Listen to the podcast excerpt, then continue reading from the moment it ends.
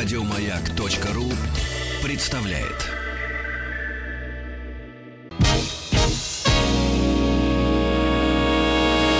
Физики и лирики. Шоу Маргариты Митрофановой и Александра Пушнова.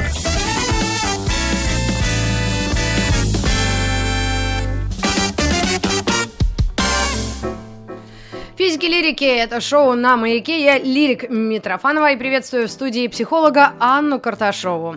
Анна, приветствую. Здравствуйте, здравствуйте, Рита. Наша постоянная программа рубрика «Взрослые дети» в эфире, и мы получаем от вас письма. Кстати, вы можете написать свою краткую историю или то, что вас сильно беспокоит, зайдя к нам на сайт радиомаяк.ру и найдя специальную ссылочку, на которую нужно кликнуть и заполнить небольшую таблицу. Будет у вас счастье или нет, зависит только от вас, и в этом не может со мной не согласиться наша гостья, психолог Анна Карташова, и uh-huh. я читаю письмо. Письмо пришло от Артема, ему 41 год, недавно недавно жена заявила, что я, пишет Артем, сломал ей всю жизнь. Мы поженились, когда нам обоим было по 18 лет. У нас уже двое взрослых детей. Недавно все стало расстраиваться. Она располнела, стала нервной. Думаю, что все началось с того, что старший сын собрался переезжать, и мы впервые задумались о том, что останемся одни. Своими заявлениями она меня раздражает, сама за собой не следит, а виноват я. Теперь домой даже не хочу возвращаться. Вопрос в следующем. Стоит ли бороться за брак или, пока не поздно, начать заново, развиваться развестись. Может, это все-таки временная проблема. Вот такое письмо, вот такой крик души и... И очень много задействовано людей в этом во всем, э, не считая наших слушателей, конечно. Ань, как поступим?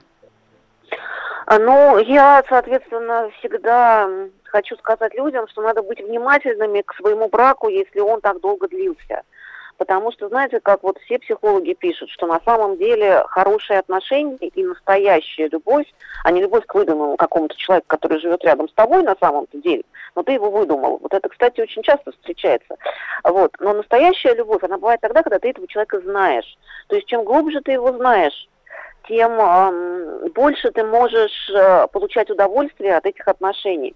Ты знаете, как говорят, если ты человека любишь, ты хочешь, чтобы ему было хорошо. А если ты хочешь, чтобы ему было хорошо, то надо знать просто, ну, как сделать ему хорошо. И чем больше мы живем друг с другом, чем больше мы знаем друг друга, по-настоящему знаем, тем на самом деле больше вот радости, кайфа, я не знаю, как сказать, да, мы можем друг другу приносить. Большая близость будет. Знаете, как это? Вот ты все равно сближаешься с человеком, если ты с ним вместе пятно контакта, угу. оно все равно так работает, да. И когда ты сближался с человеком 20 лет для того, чтобы добиться того, той же дистанции, скажем так, да, в отношениях, такой вот глубокой глубины дистанции, тебе опять надо провести с человеком 20 лет. И сколько у тебя той жизни, чтобы вот каждый раз вот эти вот 20 э, лет, ну пусть даже не 20, пусть даже хотя бы 5 или 7, потому что настоящее такое хорошее знание партнера, оно наступает где-то вот в этот период, там 5-7 лет, вот такое хорошее, глубокое, когда люди действительно, вот если, ну, по-хорошему развиваются отношения, люди действительно друг друга уже хорошо знают и могут вот э, с удовольствием просто вот жить вместе. Им вот э, просто в радость то, что они, не обязательно что-то делать для этого, да, не обязательно дарить подарки, или я там, не знаю, говорить комплименты, или, не знаю, чтобы происходило что-то хорошее. Вот они просто пришел человек с работы, да, увидел другого, а другой э, и, и рад. и это рад. Вот, да, и вообще абсолютно. вот это, конечно, и есть счастье, да, когда вы можете достичь такого уровня отношений. А, иногда это не получается, иногда люди живут как соседи и так далее и тому подобное. Но здесь, видимо, вот до какого-то момента, если мы говорим об Артеме, было все нормально. То есть жена, по его словам, начала меняться, когда поняла, что, э, видимо, скоро им придется остаться одним, потому что старший сын решил переезжать. И здесь, возможно, вот чего тоже, что тоже может мешать сближению двух людей, э, возможно, в семье, когда рождаются дети, жизнь начинает крутиться как бы вокруг детей. То есть вместо того, чтобы как бы углублять свои отношения, люди начинают жить про детей, как мы говорим, да, то есть э, их растить, э, заботиться об их здоровье, это все надо, безусловно, никто не говорит, что этого не надо делать. Но дети как бы становятся для жены более близкими, чем муж. И в такой ситуации, когда вот мы эти годы тратим, да, жизни на там, детей, на мужа и так далее, они тратятся скорее на детей. И вот этот процесс сближения и поддержки э, друг друга, он как бы прерывается между людьми, как будто бы встают дети, даже если они оба любят этих детей. Но все-таки хороший вот брак всегда, мы считаем, психологи, да, это брак, когда ты понимаешь, что твой партнер с тобой всю жизнь, это вы будете жить долго и счастливо и умрете в один день. А дети ваши, когда вы их вырастите, да, это души, данные вам на воспитание, они уйдут и будут строить свою семью и рожать своих детей. Если ты, рожая детей, как бы вот это вот у тебя немножечко сбоит, то есть большая вероятность того, что когда дети начнут уходить, возникает э, то, что психологи называют синдромом пустого гнезда. То есть то, что наполняло твою, как бы сказать, личностное содержание твоего сознания, да, когда вы говорили про детей, mm-hmm. думали о том, как, какие оценки они получают, как им в школе помочь, куда отдать учиться, не знаю, в какую спортивную Секции, секцию. Кружки, да. да. Да, да, да. То есть вы приходили вечером домой и говорили про то, как ваш ребенок сегодня там или ваши дети сегодня провели день, какие у них возникли вопросы. И в такой ситуации человек совершенно даже может быть бессознательно, и часто это бессознательно, когда понимает угрозу того, что вот а, а ты привыкаешь же, много лет прошло, дети же это не на там, один месяц и не на один год. Да, ты привыкаешь про это жить, этим жить, да, и, про это думать. Uh-huh. Это твое целеобразование, да, это планы на будущее. И все это дети, дети, дети. Это и материальные задачи, в том числе, да, кто там может у тех даже Купить там квартиру, квартиру. да, обеспечить, да. да. да кто не может, но может быть какие-то другие материальные задачи, снять в конце концов квартиру или дать там образование платное, если ребенок не может поступить на бюджет или не хочет. Вот, то есть, соответственно, человек начинает чувствовать приближение какой-то ужасающей пустоты. Причем часто он это чувствует, как мы говорим, бессознательно. То есть у него в голове таких мыслей как бы нет, как мыслей, да. Вот сейчас дети уедут, и мы останемся с мужем, а мы с мужем не знаем, о чем говорить, потому что у нас всегда были дети, а мы не знаем с мужем даже, нам даже может быть неуютно вместе, потому что мы всегда были вчетвером вместе, да. Нас там вот трое, четверо, мы с ребенком, мы живем-то в, ну, как бы в, в, таком, в такой структуре, в которой четыре элемента. А сейчас вдруг станет какая-то структура, в которой два, и мы даже вообще не понимаем, как это. Вот 20 лет мы жили, когда нас четыре, а потом нас вот два, и о чем нам говорить, и куда нам пойти, и что нам вечером делать, и вообще как. Да, вот, то есть вот мы включим телевизор, многие там, ну, включат вечером телевизор, сидят, смотрят сериал, им кайф. А мы так никогда mm-hmm. не делали. Да, мы, мы даже не знаем, нам неуютно, нам даже непонятно, потому что у нас так вот не получалось, да. И поэтому это еще и неосознаваемая вещь, то есть человек это где-то там в душе, ну, как мы говорим, чувствует бессознательно, а но на уровень сознания эта мысль не выведена, и поэтому мы начинаем свою тревогу, ну, например, заедать. Вот Артем говорит, что жена растолстела. Или свою тревогу mm-hmm. сливать на другого человека в виде агрессии, да, там вот, что все это не так. То есть Артем виноват. Да, да, да, что Артем виноват. Я понимаю, что он не виноват, и ему, конечно, как бы сказать, это обидно, но факт остается фактом. Надо, э, ну, понимать, что вот это пришло, и э, надо понимать, что с этим надо что-то делать, а не просто обижаться на жену и решить, что все, да, до свидания, мы с тобой тогда разведемся, а ты мне вы, первую претензию выставила, да, то мы с тобой готовы mm-hmm. сломать 20-летний брак просто потому что э, ну, вот что-то пошло не так. Да, ну, пошло не так. Но э, это же тоже про ценность брака. То есть неужели тебе так легко взять, и, то есть, получается, этот человек тоже в твоей жизни ничего не весит, да, это жена. Что она, кто, кто она для тебя? И, кстати, многие, к сожалению, идут этим путем. То есть мы знаем э, достаточное количество браков, которые разрушаются во время среднего возраста, между 40 и 50 как раз, потому что mm-hmm. вот дети уходят, синдром пустого гнезда, взаимные претензии, потому что мужчины-то тоже это чувствуют. Но опять же, если это не понимать, вот все, что мы сейчас с вами обсудили, то да. люди начинают друг на друга сваливать вот эту тревогу, претензии и так далее, что что-то пошло не так. И в результате отношения хуже, хуже, хуже, снежный ком разошлись.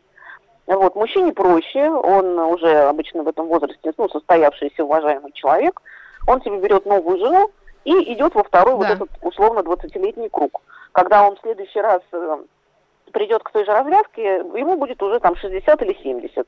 И это будет уже mm-hmm. другой вопрос. Да, он уже будет старенький, и когда mm-hmm. его жена скажет, что извини, Старенький дорогой, умненький. Э, да, до свидания, потому что я еще молодая, мне еще 40, да, наши дети ушли, я еще все могу, а ты уже, так да. сказать, никто. Вот, он будет по-другому думать и как бы сказать, история. А настоящая история, она состоит в том, что ну, людям надо понимать, э, вот, вот, что это происходит, и начинать восстанавливать отношения параллельные, не, не вниз к детям, да, друг с другом, э, выстраивать вот, э, вот этот вот контакт обратно, если там дети были на первом месте. Потому что иначе, да, брак может разрушиться, и вот этот единобороду без, без ребро, когда у человека пустота, ее надо чем-то наполнять, а он привык наполнять ее детьми, значит, мы сейчас разойдемся, найдем другую женщину, которая помоложе и может рожать, и снова родим детей, и фух, тревога ушла еще на 20 лет. Да, потому что этих mm-hmm. детей 20 лет еще надо содержать, поднимать, и ты уже знаешь, как это делать, а еще и можешь исправить ошибки своей первой, вот этой вот, да, первого круга, вот, который ты прошел, то есть, может быть, будешь лучшим папой, и так далее и тому подобное. А Но на самом деле это все равно другой круг того же самого. А, Ань, а вот в данном случае э, первый шаг это, видимо, разговор серьезный, без криков, скандалов э, и разных там выяснений, претензий. Это просто, ну, приглашение к диалогу, судя по всему. Или как действует обычно? Вот если бы э, Артем пришел к психологу, вот к тебе, э, что бы ты посоветовала сделать? И если вообще психологи советуют? Ну, психологи на самом деле, конечно, не советуют. Знаете, как говорят, психология это, ну, если практическая психология, мы имеем в виду, это страна вопросов, а не страна советов. Вот, поэтому здесь, конечно, в первую очередь надо, ну, все равно узнать, да, что там, действительно там дети были на первом месте, да, вот в этой семье, то есть то, что вот мы с вами описали, оно вот про эту mm-hmm. семью или не про эту, да. А, действительно ли это произошло, ну, видимо, да, это, раз человек пишет, то это произошло, когда ребенок решил уезжать. Насколько там, какие отношения с детьми, какие отношения друг с другом. Но лучше всего, конечно, прийти вдвоем, Потому что, как бы сказать, если один человек хочет восстанавливать отношения, а второй не собирается этим заниматься, то ничего не получится. Вот здесь как раз есть такая история, что бывает такое, что один на аркане другого притащил, ну, разными способами там уговорил, э, сказал, что разведусь, то есть шантажом, ну, чем угодно, да. А второй вот этот вот, кого привели, он не хочет. Он пришел, сказал, я пришел ради него. И вот делайте со мной что хотите. Вот я здесь сижу в кресле, а вы меня, да, там, если хотите, давайте уговаривайте, поступить по-другому, но я не собираюсь. Это ситуация совершенно патовая. Вот, и на mm. самом деле прогноз плохой, но потому что получается, что действительно один человек не хочет. Вот, ну, не хочет он об отношениях mm-hmm. заботиться. А отношения, знаете, как не зря говорят, любовь это костер, когда надо все время подбрасывать поленья. Вот, э, это мы детей любим, и дети нас любят генетически, да, у нас одна кровь, у нас там большая история воспитания, взаимной поддержки и помощи, а люди, которые муж и жена, они из разных семей, они генетически не связаны. И если мы хотим, чтобы с нами был человек рядом, которого мы, ну вот, можем на него положиться, любим, доверяем, mm-hmm. так далее, и так далее, то вообще-то надо в эту, в эту в этот костер подбрасывать поленья. То есть надо заботиться об отношениях, надо вместе да, стараться. Угу. Ну, сравнение с костром очень живописное и правдивое, да, когда что-то тлеет, какое-то, да, тепло есть, и иногда это просто уже высохшие дрова, извините за слишком яркий образ. угольки, вот, к сожалению. Ну, хорошо, давайте так. Вот. Хорошо, бревна. Ну, если уже совсем э, говорить о других сравнениях, когда э, некоторые люди, сдвинув брови, серьезно друг другу говорят, семейная жизнь это работа. Вот здесь, наверное, есть какая-то, да, в этом во всем не ошибка, а какой-то сбой. Что за работа? Работа это на работе. А дома, разве может быть дома работа? Или это только дело в терминах? Ну, на самом деле нет, это дело внутреннем ощущении, потому что, знаете, как говорят, то, что мы хотим, мы делаем с удовольствием, легко, и у нас потом от этого еще больше энергии, если получилось удовлетворить нашу потребность естественную. А все, что мы делаем из чувства долга, потому что не хотим, но надо, да, оно mm. является энергозатратным. Как я говорю, волевые процессы, они энергозатратны. То есть ты сделал то, что надо, ну, потом, наверное, ты получишь какой-то свой бонус, и все будет здорово, но вот в моменте, когда ты это сделал, ты потратил энергию, тебе надо, наоборот, где-то ее там восстанавливать.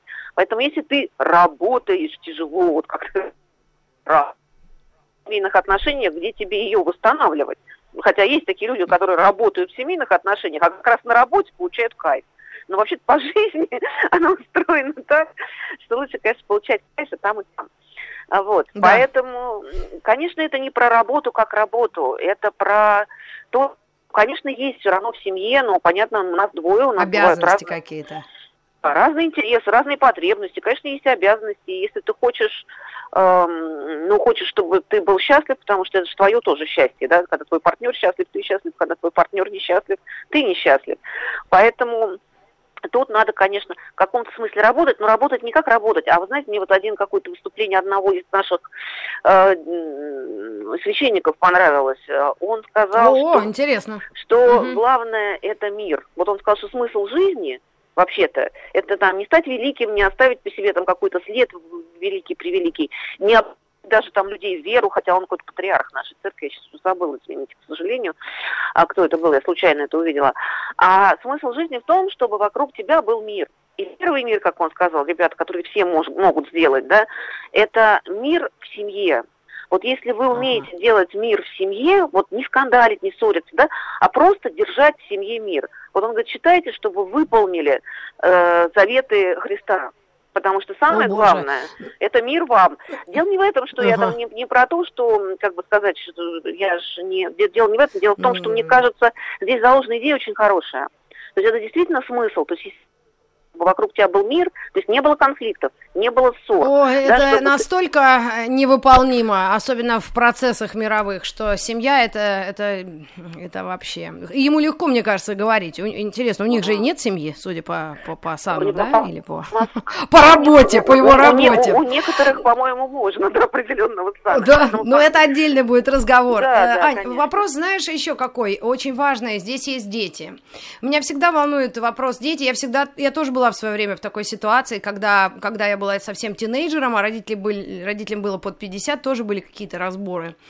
И я это помню. И вот здесь ребенок вот по-хорошему должен лезть э, в родительскую ситуацию или комментировать, или что-то советовать. Имеет ли он право? Видимо, да, но насколько он может быть погружен и знать все, всю ситуацию, и чем руководствуются родители, когда хотят сохранить его там психику или какой-то статус? Ребенка. Знаете, ну, ну, вообще, на самом деле, мы здесь говорим обычно о достаточно, ну, понятно, взрослых детях, потому что, ну, тут уже, ну, они собираются покидать, то есть это обычно уже такие поздние подростки, да, там, 17, да. 18. Вот, э, как раз если семья, скажем так, нормально устроена, то подросток, конечно, может сказать свое мнение, но оно никогда не будет решающим, не способно будет сдвинуть вектор.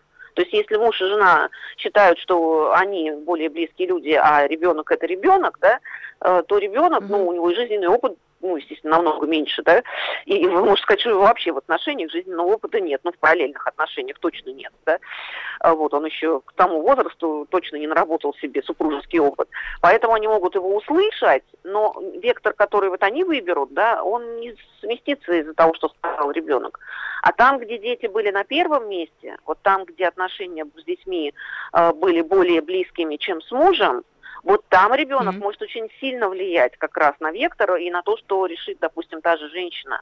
Потому что ей главное сохранить вот эту связь с ребенком, потому что она для нее ведущая и самое, как бы сказать, сильное, и самое важное, и она про это жила, и поэтому, если она скажет ребенку, извини, дорогой там или дорогая, ты э, еще не знаешь, что такое супружеская жизнь, и поэтому я тебя, конечно, послушаю с уважением к ребенку, но сделаю, как я считаю нужным, потому что, ну, как, как, как принимать советы от человека, который не имеет mm-hmm. в этом жизненного опыта вообще, да?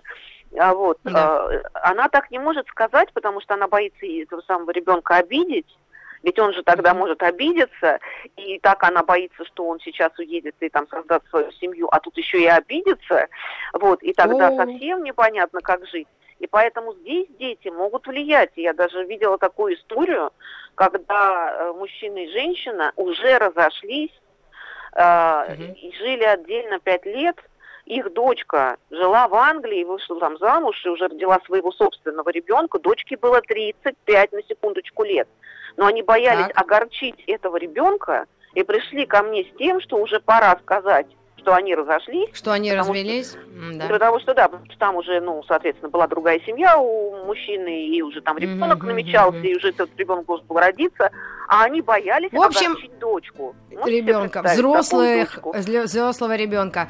Анечка, у нас меньше минуты до конца нашей сессии. Взрослые дети в эфире. Я надеюсь, Артему мы поможем и многим другим, тем, кто напишет нам письмо, коротко и ясно. Спасибо огромное. Эх, дети. И вам спасибо. Взрослые дети. Спасибо, до новых встреч в эфире. Да, еще раз я напомню, вы можете найти нашу ссылочку на взрослых детей на сайте радиомаяк.ру.